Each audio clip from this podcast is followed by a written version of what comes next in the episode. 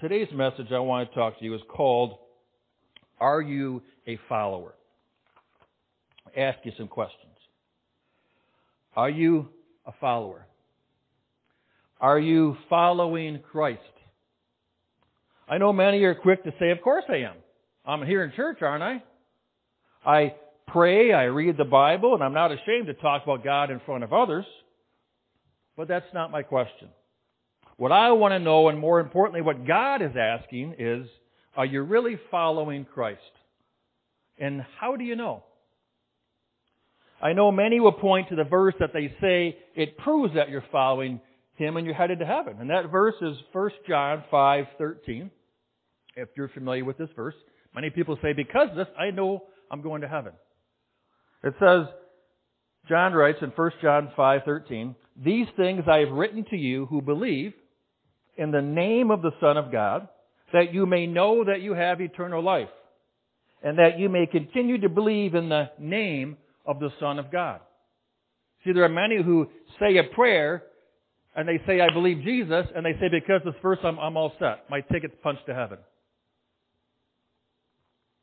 But my response to that is this.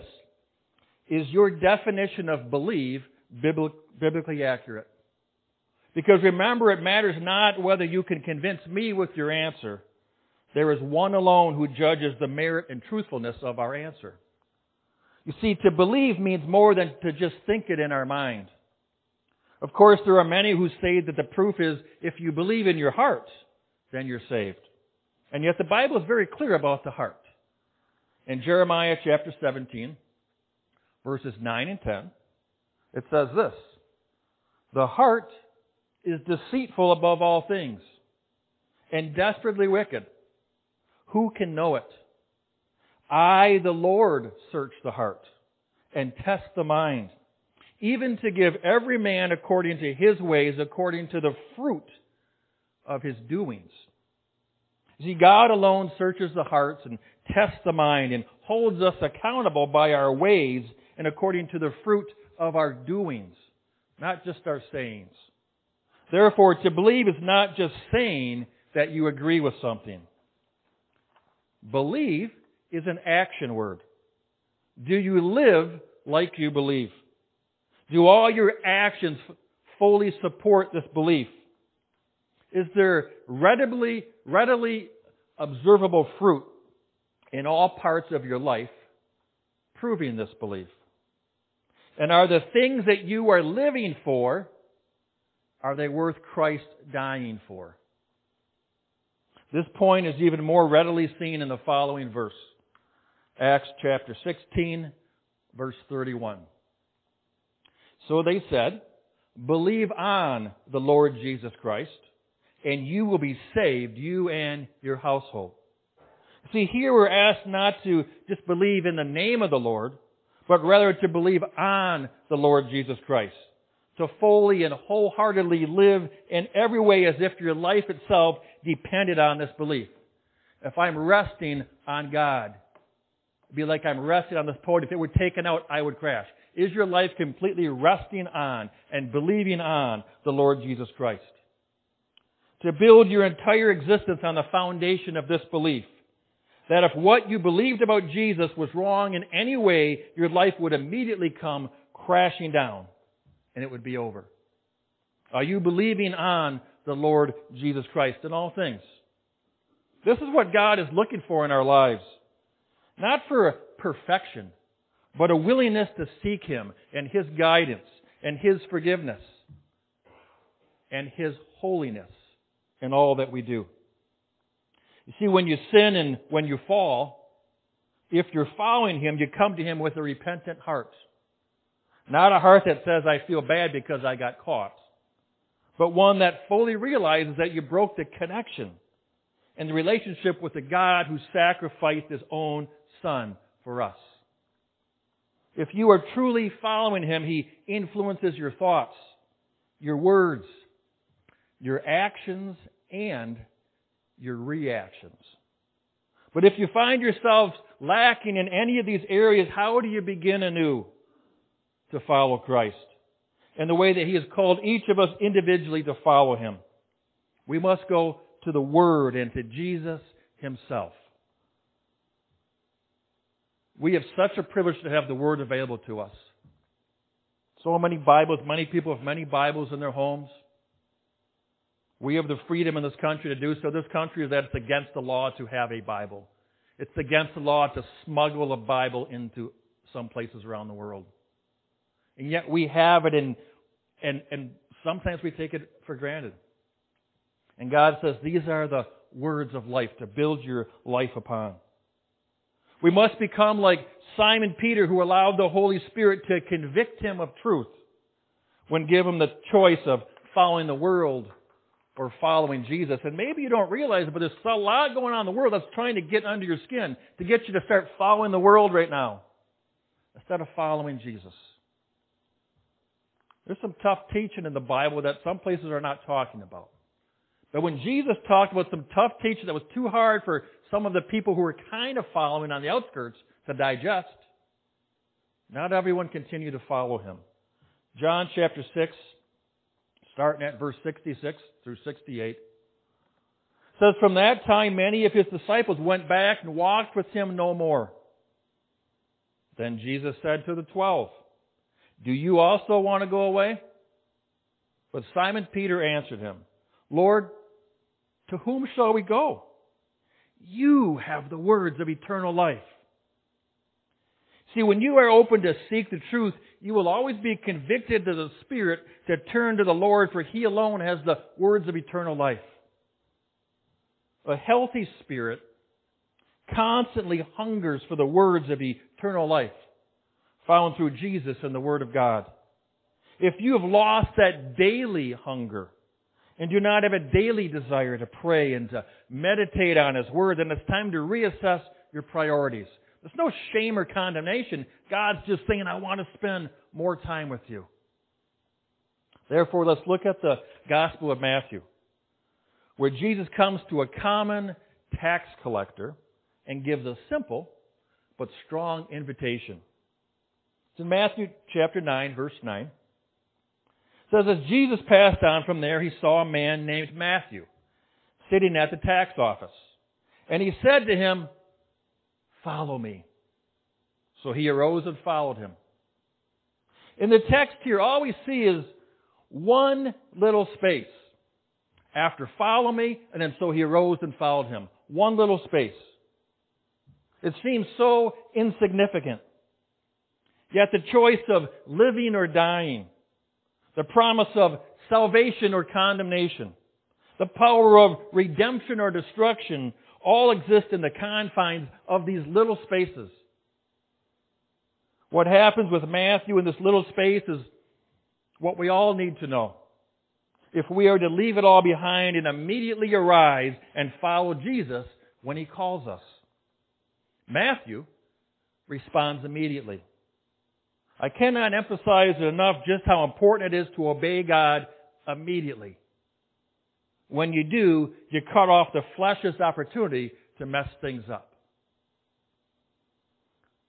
Those of you who feel a call to pray, sometimes God will wake you up in the middle of the night and say, pray for this person.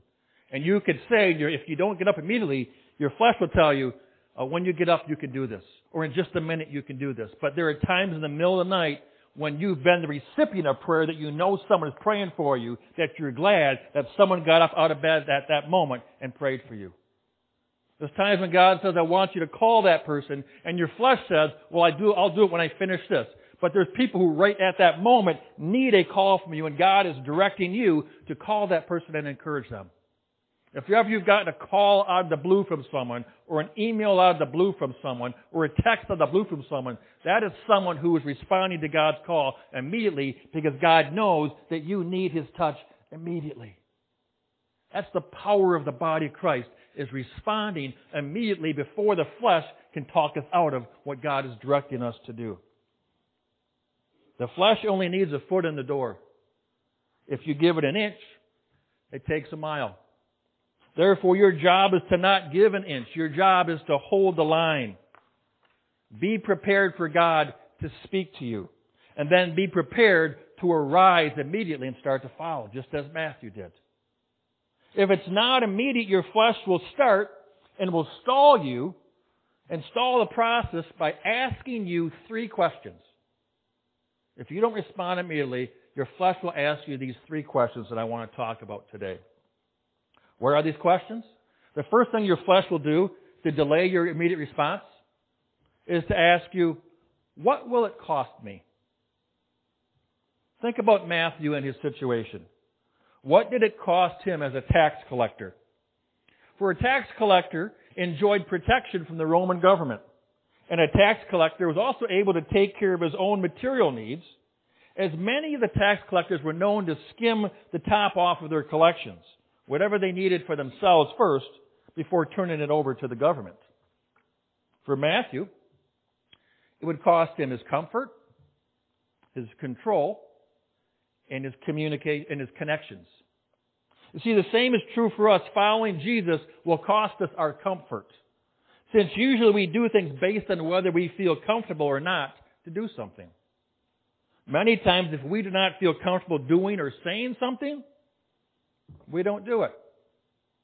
Yet if we are following Christ and He calls us to talk to someone about the Lord, or to serve someone in need, or to give money for His kingdom, or to forgive someone who wronged us, or simply to trust Him when it looks impossible, then we must sacrifice our comfort in order to come into alignment with His call and command. And you don't know where God's going to call you.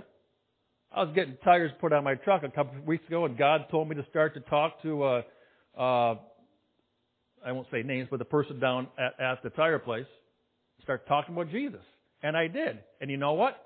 more customers started to come in, and other workers started to come in. And we had a great talk about Jesus. If I would have said, No, God, I'm just getting tires, it's not the place, I would have missed an awesome opportunity for God to share His Word with people there. We need to be willing to say, yes, it's not always going to be comfortable, but if we do, God's going to reward us in the process. So it will cost us our comfort.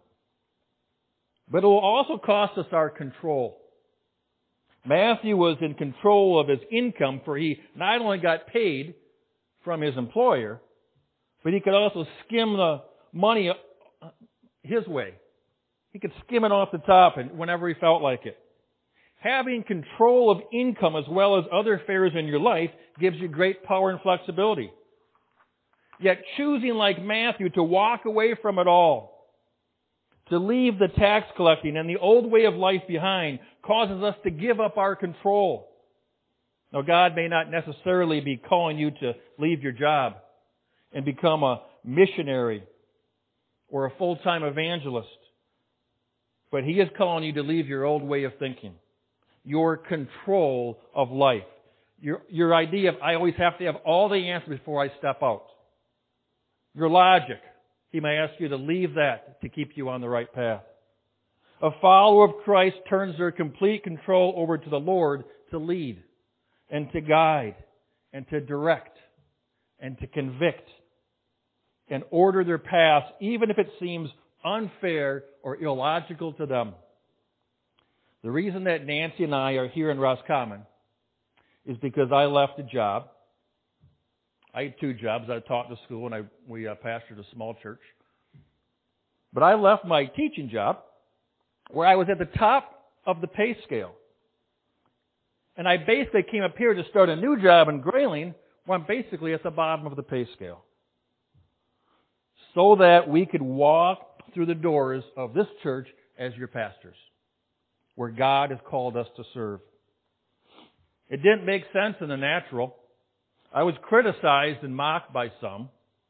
But giving up our control to follow God's call is the most rewarding choice you can make, and rightly so for us, especially at this time in our lives. We are re- rewarded by so many other things.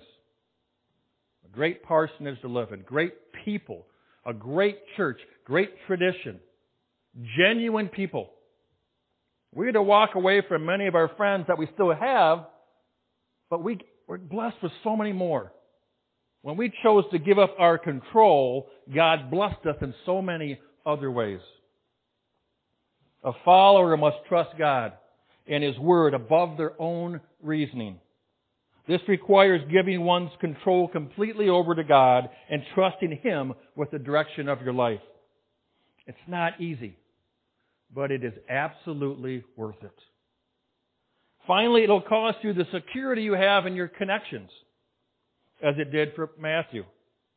For he enjoyed the favor and protection he had from the Roman government. For him, following Jesus would forfeit that protection in the world. He could now, like others, be falsely accused. He could be forced to pay unfair taxes and even be persecuted for following Jesus. We too must be willing to forfeit the connections we have made that are not pleasing in God's sight. If there are people in our lives that are leading us away from God, who have more influence on the direction of our lives than God does, then we are asked to give these up so that we can follow Jesus uninhibited. Now, nowhere does Jesus say that we can't talk with and spend time with people who are not following Him. For that's how we share His message, is getting involved in the lives of others. But we need to keep talking about Jesus. We need to be praying for those people. I know there's some people who say, well, Jesus sat with sinners. Jesus reclined with sinners. Yes, but he didn't stop become, he didn't stop being Jesus. He didn't just go hang out at the bar. He still be, was Jesus. He still shared the truth of his word. When you're with others, are you sharing the truth of God's word? God's not asking us to give that up. We are to love our friends, our acquaintances. We are to pray for them, and we are to be a reflection of God's light to them.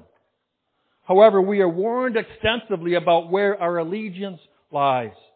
And if we are spending the majority of our time with people who are in the world, we are susceptible to being influenced by them instead of being led by God.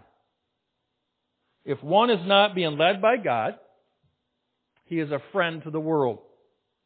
What's the harm, you might ask?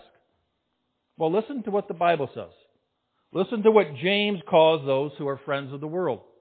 James chapter 4, verse 4. Adulterers and adulteresses. Do you not know that friendship with the world is enmity with God? Whoever therefore wants to be a friend of the world makes himself an enemy of God. Very strong words and a very strong statement. But this is what is required to follow Jesus. Now we still use grace with others, and like I said, we want to get involved in people's lives for the goal of sharing them with the greatest news that's ever been given. We want to pray for them. We want to encourage them. We want to help them. We want to serve them. But our allegiance is to God, first and foremost. We must be sold out to Him and be led by His message instead of the world and its desire to pull us away from the only one who can save our souls. To follow Jesus, it will cost us everything. Therefore, we must count the cost and be committed to following Him when we arise, when He calls our name. Luke chapter 14, verses 28 through 30. Jesus tells a parable for which of you intending to build a tower does not sit down first and count the cost, whether he has enough to finish it? Lest after he has laid the foundation and is not able to finish, all who see it begin to mock him, saying, This man began to build and was not able to finish. This is why we study the scriptures and talk about the full weight of the message and the entirety of truth that resides in the Bible with proper knowledge and a balanced understanding of grace and truth, of love and sacrifice, of forgiveness and repentance. Only then can we choose to follow knowing what it will cost us to do. Right now in our country, we have the freedom to worship God. Praise God for that. There are some around the world that don't have that freedom and yet they still worship God. They know that they can be persecuted, arrested, beaten, or killed, and yet they still do that. That has not happened here yet to that extent, but it will eventually. We need to choose to follow Jesus. And if we do, we must count the cost in order to do so. If you arise thinking that it sounds cool or popular to follow Jesus, or that it's what someone else wants you to do, or that nothing else is required of you to follow Him, you will be sadly mistaken to find out that Jesus requires you to bear your own cross as well. It's not easy, but it's worth it. If you don't count the cost, your walk may never get started or it may end before you reach the promised land. It's like those many people that decided to follow him no more because the teaching was too tough. Luke 14:33 Jesus continues, so likewise whoever of you does not forsake all that he has cannot be my disciple. Now this is where a lot of confusion and misinterpretation comes in understanding exactly what Jesus is speaking to us about. For there are many who say, well, I'm not called to be a disciple of Jesus. I'm merely stating that I believe him and that I follow him. They say Jesus only had 12 disciples while the rest were just followers or believers. But this is a matter of inadequate interpretation. The twelve apostles are often referred to as the twelve disciples. But all those who followed the way, as it was called, or the truth of Jesus, were referred to as his disciples. We see this a couple places in Acts. In Acts 1.15 it says, And in those days Peter stood up in the midst of the disciples. Altogether the number of names was about a hundred and twenty. And in Acts 6 verse 7, it says, Then the word of God spread, and the number of disciples multiplied greatly in Jerusalem. See, God doesn't call us to be converts. He doesn't call us to be believers. He calls us to be disciples. If you have responded to the Word of God and the Holy Spirit moving in your heart to follow Jesus, then you are called to be a disciple, not merely a believer. For even Satan believes in Jesus, having seen him rise from the dead. But Satan is not a follower of him. Therefore, we are to be called to be disciples of Jesus. And thus we are called to forsake our comfort, our control, and our connections in order that we may follow Christ. What will it cost us? It'll cost us everything. But we gain the most precious gift ever given in return. We gain a peace in our souls that the world cannot give. We gain forgiveness. No matter how bad any of us has messed up, we gain forgiveness. We gain redemption and restoration and direction and perfect love. And most importantly, we gain eternal life with God, our Father. So after your flesh asks that first question, what will it cost me? It will ask you the second question before you choose to follow Jesus. What is that second question? Will it be safe? Will it be safe for me to follow Jesus? This question from our flesh comes out of our constant desire of security and safety above all else. Many are not willing to take a risk or to step out in faith or to do anything new unless they feel it'll be safe in doing so. Of course, it will not be safe for our flesh, which is our mindset, our ways of doing things, our, our agenda, or our pride.